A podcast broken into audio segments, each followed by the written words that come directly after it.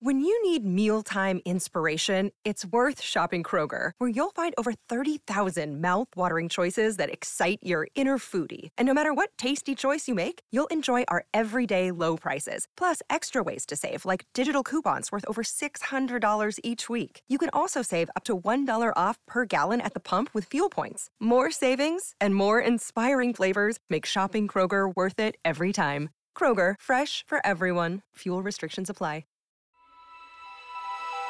Coming up on 5 Minute News. Tax credits to encourage electric trucking sees hurdle from Manchin. Extreme weather limits running water in Jackson, Mississippi. And Kiev residents head to shelters as drone attacks ramp up. It's Friday, December 30. I'm Anthony Davis. The United States will introduce incentives on January 1st for delivery firms and other companies to switch to electric trucks as part of a broad push to get polluting workhorse vehicles off roads and out of neighborhoods. The first of its kind incentives, established under President Joe Biden's Inflation Reduction Act, will offer tax credits of $7,500 or $40,000 depending on the size of the electric vehicle. Delivery companies like FedEx and Amazon would qualify at the $7,500 level for many of their electric vehicles. Those tax credits can be combined with voucher programs in California, New York, and other states that are spending billions of dollars to convince companies to switch to zero emissions vehicles. The IRA's commercial EV credits do not have made in the USA rules that apply to passenger cars. The U.S. transportation sector, which includes large and small trucks, buses, and airplanes, accounts for more than one third of the planet warming greenhouse gases produced in the U.S. In a year marked by yet more floods, hurricanes, and droughts linked to climate change, governments and companies have been forced to look more closely at the financial risks and their exposure to liability. Incentives should help bring EV sticker prices closer to parity with traditional gas powered vehicles, experts say. Meanwhile, Senate Energy and Natural Resources Committee Chair Joe Manchin on Thursday urged the U.S. Treasury to pause implementation of the vehicle tax credits. Conservative Democrat Manchin said the Treasury guidance bends to the desires of the companies looking for loopholes and is clearly inconsistent with the intent of the law. It only serves to weaken our ability to become a more energy secure nation.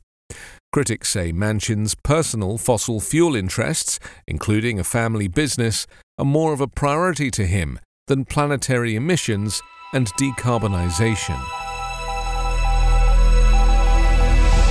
Residents of Mississippi's capital are ending the year unable to count on clean running water in their homes after a freezing winter storm brought a fresh crisis to Jackson's beleaguered water infrastructure. Residents of the majority black city say their main water treatment plant has been poorly maintained and funded for years. In August, its pumps failed entirely, overwhelmed by historic flooding along the Pearl River, cutting off running water entirely for Jackson's 150,000 residents and about 30,000 people in the surrounding area. The huge winter storm that caused chaos across the United States in the days before Christmas and killed more than 30 people in upstate New York brought unusually frigid weather to the deep south. Other southern cities accustomed to freezing weather were grappling with similar water issues, including Atlanta, Shreveport, Louisiana, and Selma, Alabama.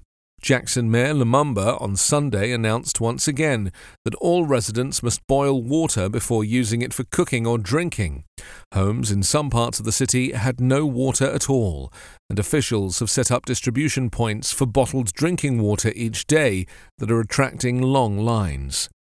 The freeze caused dozens of burst pipes and other leaks, which are still being discovered as emergency crews combed the city.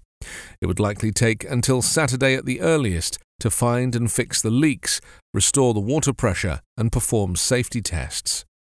The latest crisis made for a glum celebration of the Christmas holiday that was already set to be Jackson's coldest in decades, and further evidence of the struggles of black citizens as minorities in the United States. Residents of the Ukrainian capital Kiev were urged to head to air raid shelters this morning as sirens wailed across the city, a day after Russia carried out the biggest aerial assault since it started the war in February. Shortly after 2 a.m., Kiev's city government issued an alert on its Telegram messaging app channel about the air raid sirens and called on residents to proceed to shelters. Kiev's governor said on Telegram that an attack by drones was underway.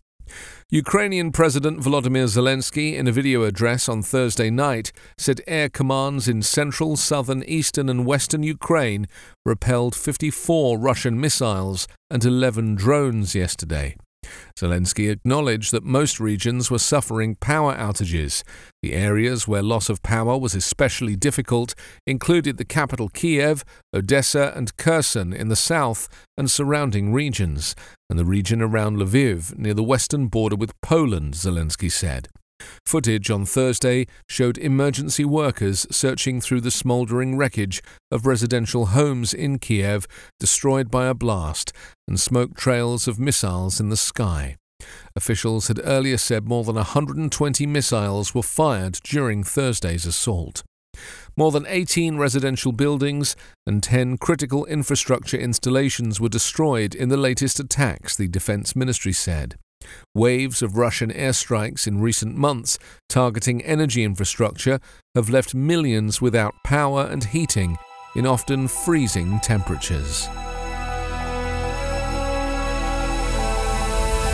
You can subscribe to 5 Minute News on YouTube with your preferred podcast app. Ask your smart speaker or enable 5 Minute News as your Amazon Alexa flash briefing skill. Subscribe, rate, and review online at 5minute.news.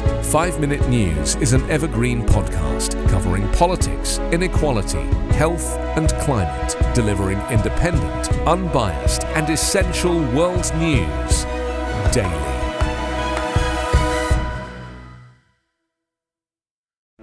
On the morning of August 1st, 1966, shots ring out from the observation deck of the clock tower on the University of Texas campus.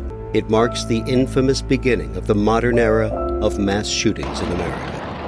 You're listening to Stop the Killing podcast. Join us as we take you behind the crime scene tape to explain global mass shootings and mass attacks. I'm Sarah Ferris, but more importantly, this is Katherine Schweit, the former head of the FBI's active shooter program. I spent five years as the FBI's top executive looking for answers to the mass shooting crisis. I've been at the shooting scenes, I've traced heroic acts of bravery, and I've sat silently and listened to the heart wrenching stories from survivors. Amongst this horror, there is hope. We all hold the key to stop the killing. You just need to know how to unlock the door. Download Stop the Killing and be part of the solution. Search Stop the Killing on Apple, Spotify, and all the usual suspects.